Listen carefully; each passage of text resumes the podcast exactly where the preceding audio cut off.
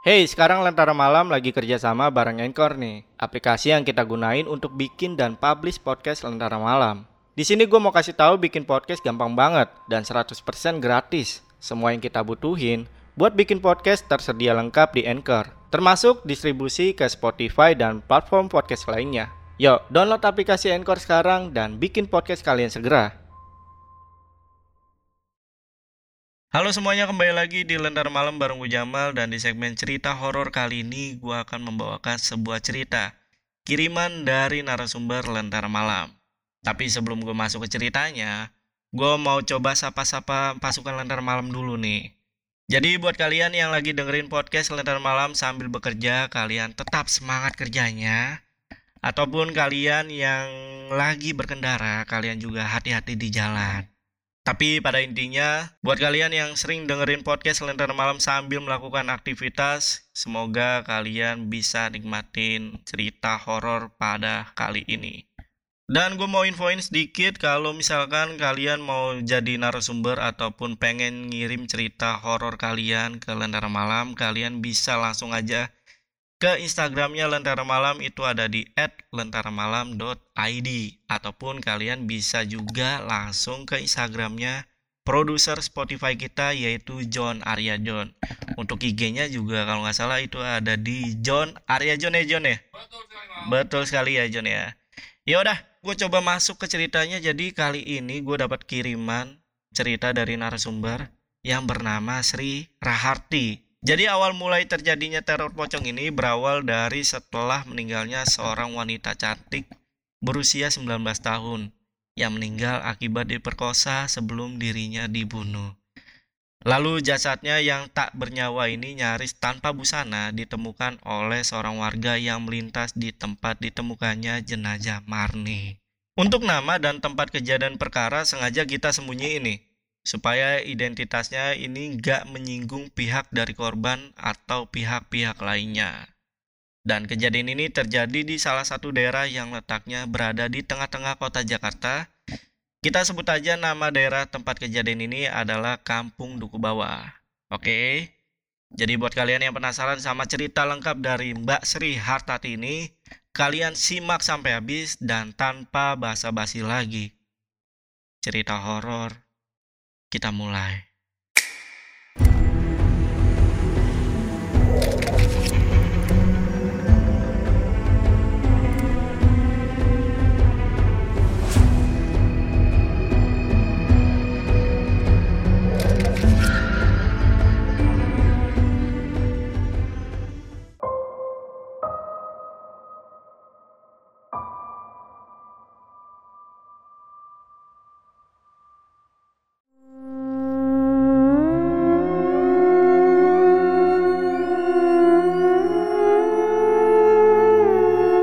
Cerita ini sendiri terjadi di tahun 80-an yang dialami oleh Mbak Sri Raharti pada saat dirinya masih berumur 14 tahun. Jadi pada saat itu Kampung Duku Bawah adalah daerah yang penduduknya belum terlalu banyak seperti saat sekarang, seiring semakin banyaknya populasi penduduk di kota Jakarta. Kampung Duku Bawah saat ini menjelma menjadi kawasan padat penduduk di tengah-tengah kota Jakarta yang ditempati oleh warga asli Jakarta dan pendatang dari berbagai macam wilayah. Marni adalah seorang gadis cantik yang berasal dari salah satu suku di daerah Jawa Timur. Marni pada saat itu baru beberapa bulan menetap di Jakarta. Karena sebelumnya Marni lahir dan dibesarkan oleh tantenya di salah satu daerah di Jawa Timur. Dan pada saat itu Marni masih berusia 12 tahun, ayah Marni dan ibu Marni memutuskan untuk pindah dan mengadu nasib di Jakarta. Marni adalah anak kedua dari dua bersaudara. Marni mempunyai seorang kakak laki-laki yang bernama Ilham yang usianya hanya terpaut lima tahun dari Marni. Dan kakak Marni pada saat itu juga ikut serta merantau ke Jakarta bersama dengan ayah dan ibunya Marni. Setelah Marni tinggal bersama dengan keluarganya di Jakarta, Marni bisa dibilang menjadi gadis cantik pendatang baru yang banyak diidam-idamkan oleh warga sekitar tempat tinggal Marni. Pasalnya Marni ini memiliki wajah yang cantik dan kulit yang putih. Jadi gak heran kalau Marni sering digodai oleh laki-laki yang seumurannya. bahkan yang lebih tua darinya. Ayah Marni adalah seorang penjual sate yang biasa menjajakan dagangannya di dekat stasiun kereta api yang jaraknya juga nggak terlalu jauh dari tempat tinggal Marni bersama keluarganya. Biasanya ayah dan ibu Marni beserta dengan kakak Marni yang bernama Ilham mulai menjajakan dagangannya dari sore hari menjelang maghrib sampai dengan tengah malam. Dan biasanya juga Rutinitas hari-hari Marni dilaluinya dengan berbelanja di pagi hari untuk kebutuhan warungnya di pasar. Lalu setelah kembali dari pasar, Marni membantu ibunya menyiapkan perlengkapan dan bahan-bahan dagangannya yang akan dijajakan sore hari nanti. Setelah ayah, ibu, dan kakaknya pergi untuk berjualan di stasiun, Marni hanya menghabiskan waktunya di rumah sambil mengerjakan pekerjaan rumah lainnya. Marni juga sesekali sering untuk ikut berdagang bersama dengan keluarganya di dekat stasiun. Singkat cerita, Marni pada saat itu diminta untuk seperti biasa membantu menemani ibu dan kakaknya berjualan sate di stasiun. Karena pada saat itu kondisi ayah Marni yang bernama Pak Nano ternyata sedang kurang sehat karena demam. Sehingga ayah Marni tidak bisa untuk ikut membantu berjualan pada malam hari itu.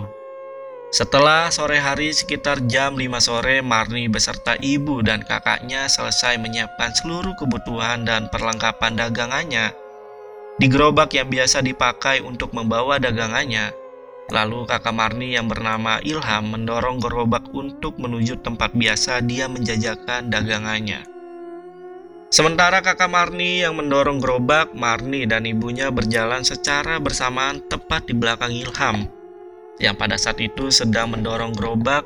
Lalu setelah beberapa lama perjalanan, akhirnya mereka tiba di tempat biasa mereka mangkal. Dan seperti biasa di saat ada pelanggan yang ingin membeli sate yang dijualnya, Marni nggak segan-segan membantu ibu dan kakaknya membakar dan mengipas-ngipas satenya. Karena Marni memang sudah terbiasa untuk melakukan pekerjaan itu. Lalu singkat cerita Ibu Marni yang saat itu sedang berada bersamanya, tiba-tiba menyuruh Marni untuk kembali ke rumah membawakan makanan. Lalu singkat cerita Ibu Marni yang saat itu sedang bersamanya, tiba-tiba menyuruh Marni untuk kembali ke rumah membawakan makanan dan melihat kondisi ayahnya yang saat itu sedang sakit. Saat itu waktu sudah larut malam sekitar jam 9 malam. Lalu Marni pun bergegas untuk pulang sebentar melihat kondisi ayahnya yang sakit sambil membawakan makanan yang sudah disiapkan ibunya. Saat di perjalanan menuju rumah, Marni tanpa sengaja berjalan melewati beberapa pria yang sedang asik nongkrong sambil minum minuman keras. Lalu setelah melihat Marni yang berjalan sendirian, tiba-tiba Marni digodai oleh beberapa pria yang saat itu dijumpainya. Tiba-tiba ada salah satu pria yang mencoba mendekatinya sambil meminta untuk berkenalan dengan Marni. Karena Marni melihat langsung pria tersebut yang sedang dalam kondisi mabuk. Marni mengabaikan pria tersebut dan berlari menjauh meninggalkannya. Melihat kejadian itu, beberapa teman pria yang saat itu melihat penolakan yang dilakukan oleh Marni terhadap salah seorang temannya Lalu mereka pun tertawa seolah mengejek pria yang mencoba untuk berkenalan dengan Marni. Ternyata kejadian yang baru saja terjadi membuat pria ini menjadi agak kesal atas perlakuan Marni terhadapnya. Lalu setelah Marni tiba di rumah dan bertemu dengan ayahnya, Marni langsung memberikan makanan yang telah dibawanya kepada ayahnya. Marni juga bertanya kepada ayahnya mengenai kondisi kesehatan ayahnya. Setelah memastikan kondisi ayahnya di rumah dalam keadaan yang baik-baik saja, lalu Marni berpamitan kepada ayahnya untuk kembali menuju ke stasiun tempat ibu dan kakaknya yang sedang berjualan di sana. Saat Marni akan menuju kembali ke tempat dia berjualan, Marni kembali melewati beberapa pria yang saat itu masih nongkrong dan masih mengkonsumsi minuman beralkohol. Karena jalan itu memang satu-satunya akses untuk menuju tempat dia berjualan. Lalu setelah Marni melintas melewati beberapa pria tersebut, ternyata Marni mendapatkan perlakuan yang tidak menyenangkan dari beberapa pria yang berada di sana. Beberapa pria di sana memaksa Marni untuk berhenti dan meminta Marni untuk duduk di dekatnya. Marni yang saat itu ketakutan berusaha untuk lari dan meninggalkan tempat tersebut. Tetapi bukannya membiarkan Marni lari, beberapa pria tersebut malah mengejarnya dan menangkap Marni. Karena pada saat kejadian pria yang mengejar Marni berjumlah empat orang, akhirnya Marni tidak berdaya untuk melawannya. Lalu kejadian naas menimpa Marni. Marni dibawa ke salah satu tempat yang sunyi di mana tempat itu jarang dilalui oleh warga sekitar. Marni dibawa ke lokasi di sekitaran pinggir sungai Ciliwung. Lalu empat pria tersebut mulai melancarkan aksi gilanya dengan cara memperkosa Marni secara bergiliran. Bahkan sebelum diperkosa, Marni juga dipaksa untuk meminum minuman keras. Setelah puas melakukan aksi bejatnya, lalu beberapa pria tersebut membekap mulut dan hidung Marni secara paksa hingga Marni tidak sadarkan diri dan akhirnya Marni mengembuskan nafas terakhirnya. Melihat kondisi Marni yang saat itu sudah tidak bernyawa, keempat pria itu pun langsung melarikan diri dari tempat kejadian. Lalu singkat cerita setelah beberapa lama ibu Marni yang saat itu masih berjualan ditemani oleh kakak Marni, beliau mulai khawatir dengan keberadaan Marni Pasalnya Ibu Marni menyuruh Marni kembali lagi setelah selesai membawakan makanan untuk ayahnya. Karena saat itu dagangannya sudah laku dan terjual habis, Ibu Marni dan Ilham langsung bergegas untuk merapikan barang dagangannya dan menuju untuk kembali ke rumah. Saat itu Ibu Marni beranggapan bahwa Marni tidak kembali ke dagangannya karena mungkin sedang menemani ayahnya yang saat itu sedang sakit di rumah. Dan beberapa saat setelah ibu dan kakak Marni tiba di rumah, Ternyata mereka hanya melihat ayah Marni yang sedang tertidur sendiri di rumahnya. Melihat Marni yang tidak ada di rumah, lalu ibu Marni langsung membangunkan ayah Marni dan bertanya tentang keberadaan Marni. Ayah Marni pun terheran karena pada saat itu Marni berpamitan untuk kembali menyusul ibu dan kakaknya yang berdagang di stasiun. Lalu ayah Marni menyuruh Ilham kakak Marni untuk mencari keberadaan Marni. Sementara itu, ibu dan ayah Marni juga ikut mencari Marni di sekitaran rumah. Setelah beberapa jam lamanya mereka mencari Marni, ternyata mereka belum juga menemukan Marni. Sehingga ayah Marni meminta bantuan kepada beberapa tetangganya untuk ikut mencari keberadaan Marni. Setelah beberapa lama proses pencarian yang dilakukan oleh keluarga Marni, yang dilakukan oleh beberapa warga sekitar ternyata tidak membuahkan hasil. Akhirnya mereka memutuskan untuk melanjutkan pencarian Marni di siang hari, karena pada saat itu waktu sudah menunjukkan jam 5 pagi. Sementara di rumah Marni, keluarga Marni masih terjaga dan belum ada satupun dari mereka yang tertidur malam itu. Keluarga Marni masih memikirkan di mana keberadaan Marni pada saat itu. Lalu tidak lama kemudian, ada beberapa warga yang datang ke rumah Marni untuk memberikan kabar duka. Beberapa warga tersebut memberitahu ayah Marni bahwa Marni telah ditemukan dengan kondisi sudah tidak bernyawa di pinggir sungai.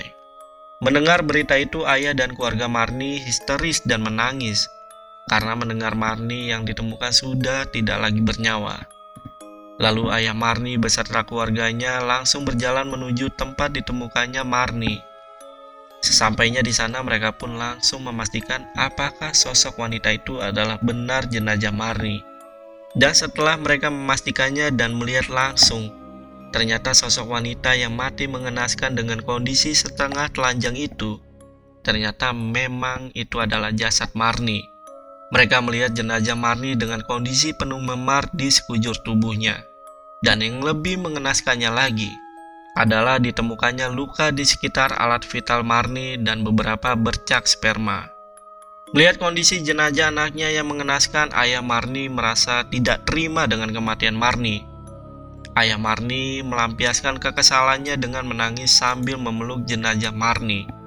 Dan setelah beberapa saat jenazah Marni langsung dibawa pulang ke rumah duka, yang jaraknya ini gak terlalu jauh dari tempat ditemukannya jenazah Marni. Marni langsung dimandikan di rumah duka dan pihak keluarga juga menolak untuk dilakukan otopsi dari pihak kepolisian. Setelah jenazah Marni selesai dimandikan dan selesai dikafani, pada sore hari itu juga, pihak keluarga Marni meminta untuk segera dilakukan prosesi pemakaman jenazah Marni. Lalu keluarga dan warga sekitar membawa Marni ke salah satu pemakaman umum yang ternyata jaraknya juga nggak terlalu jauh dari rumah Marni. Dan sesampainya di pemakaman, ayah Marni langsung turun ke liang lahat Marni bersama dengan kakaknya Ilham dan dibantu oleh seorang warga lainnya.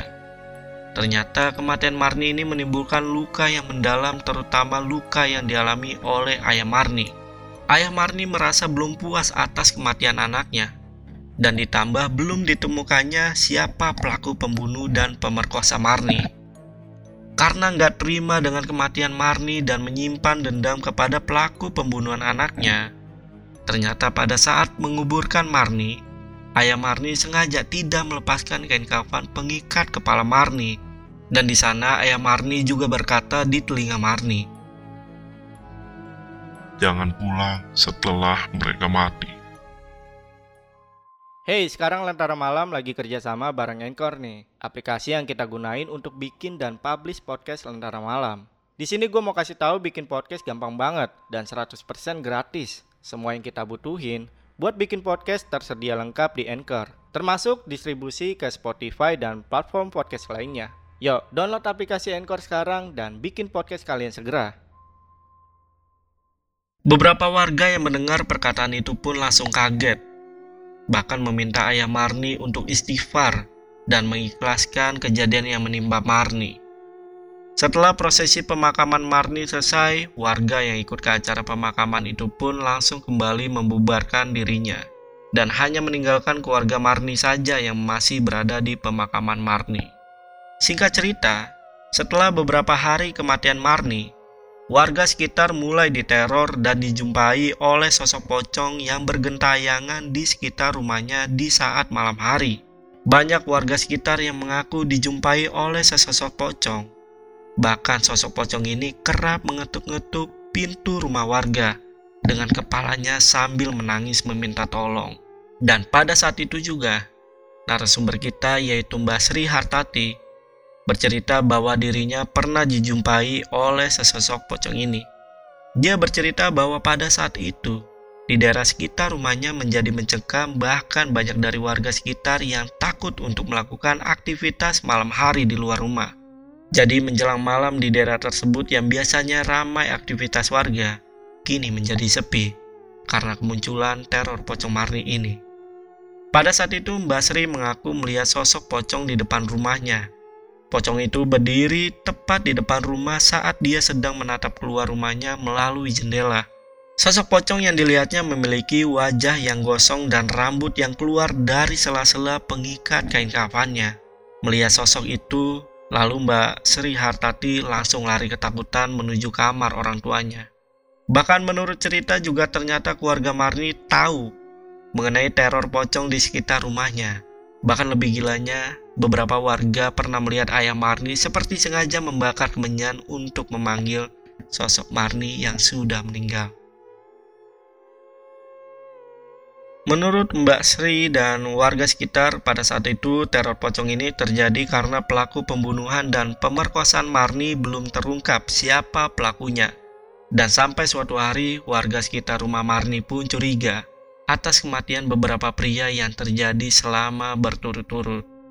Pasalnya kejadian meninggalnya beberapa orang pria ini terjadi sekali setiap minggunya, dan kematian beberapa pria ini meninggal secara tragis dan juga mendadak. Banyak yang mengambil kesimpulan kematian beberapa pria ini ada hubungannya dengan kematian Marni, Pasalnya pria yang ditemukan meninggal secara berturut-turut ini memang sering sekali dilihat warga menghabiskan waktu bersama. Bisa dibilang beberapa pria ini memang memiliki hubungan pertemanan yang dekat antara satu dengan yang lainnya.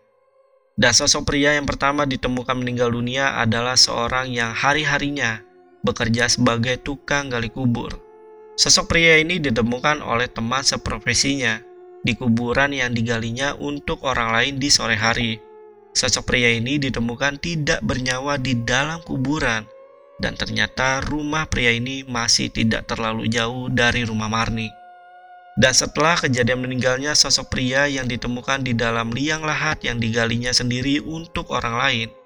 Lalu seminggu setelah kejadian itu, warga sekitar mendapat pemberitahuan dari pengeras suara di salah satu masjid yang memberitahu kalau ada salah satu warganya yang meninggal juga. Ternyata sosok warga yang meninggal dunia ini adalah seorang pria yang sehari-harinya bekerja sebagai supir angkutan umum. Pria ini meninggal juga dengan cara yang tragis, di mana kendaraan yang dikendarainya menabrak pembatas jalan dan membuat mobilnya terguling, sehingga pria ini meninggal di tempat kejadian tersebut. Dan pria yang meninggal ini juga ternyata masih salah satu teman dari salah seorang pria yang meninggal terlebih dahulu yang pada saat itu jasadnya ditemukan di dalam liang lahat yang telah digalinya sendiri. Menurut Mbak Sri, meninggalnya dua orang sosok pria ini termasuk hal yang gak wajar karena yang diketahui oleh warga sekitar. Dua pria ini memang kerap kali dilihat warga berkumpul bersama dengan teman-temannya yang lain untuk menghabiskan waktu sambil mabuk-mabukan. Sempat ada rasa curiga atas meninggalnya dua orang pria yang terjadi selama beberapa hari itu. Warga mulai mengaitkan kejadian meninggalnya Marni ada hubungannya dengan kedua pria tersebut. Namun karena tidak memiliki bukti yang kuat dan saksi mata, warga tersebut hanya bisa mengira-ngira dan membicarakannya dari mulut ke mulut saja. Dan ternyata teror pocong Marni masih bergentayangan di sekitar rumahnya. Bahkan menurut cerita dari Mbak Sri Raharti, ada salah seorang tetangganya yang bernama Ibu Yuni, yang di mana dia mengaku bahwa dirinya mendengar suara isak tangis seorang wanita sambil meminta pertolongan. Suara tangisan itu terdengar sangat lirih dan sedih. Dan setelah dicari-cari, dari mana suara itu berasal? Tiba-tiba Ibu Yuni terkaget karena dia melihat sosok berupa pocong yang sedang duduk di atas pohon sambil menguncang-uncangkan kakinya. Karena kaget dan takut, Ibu Yuni langsung berlari menuju rumahnya. Sosok pocong yang bergentayangan itu menurut pengakuan beberapa warga yang telah melihatnya, memiliki bentuk dan wujud yang sama, dengan penggambaran seperti bentuk mukanya yang gosong serta keluarnya rambut dari ikatan tali pocong yang berada di kepalanya. Singkat cerita, selang beberapa hari setelah kejadian meninggalnya seorang warga yang merupakan supir angkutan umum, warga sekitar gempar atas kejadian yang menimpa salah seorang pria yang diketahui bekerja sebagai pekerja bangunan. Pria ini ternyata merupakan salah satu dari teman kedua pria yang sudah terlebih dahulu meninggal. Pria ini meninggal secara mengenaskan karena terjatuh dari ketinggian tempat di mana dia bekerja. Pria ini sempat dilarikan ke rumah sakit sebelum akhirnya dirinya mengembuskan nafas terakhir. Ternyata kejadian itu semakin menambah kecurigaan masyarakat setempat. Masyarakat kampung Duku Bawah semakin curiga kepada beberapa pemuda yang sering kali menongkrong di sekitar kampungnya. Masyarakat berpendapat kalau mereka adalah pelaku pemerkosaan dan pembunuhan terhadap Marni. Dalam dua minggu terakhir, sudah ada tiga orang yang meninggal dunia secara berturut-turut di kampung Duku Bawah. Dan yang meninggal merupakan tiga orang pria yang bisa dibilang sering kali semasa hidupnya berkumpul bersama. Dan akibat teror pocong yang masih menghantui warga kampung Duku Bawah, akhirnya petugas RT setempat mulai mengumpulkan warga sekitar untuk membahas kasus teror pocong ini. Dan pada malam itu, kebetulan ayah dari Mbak Sri ikut menghadiri pertemuan.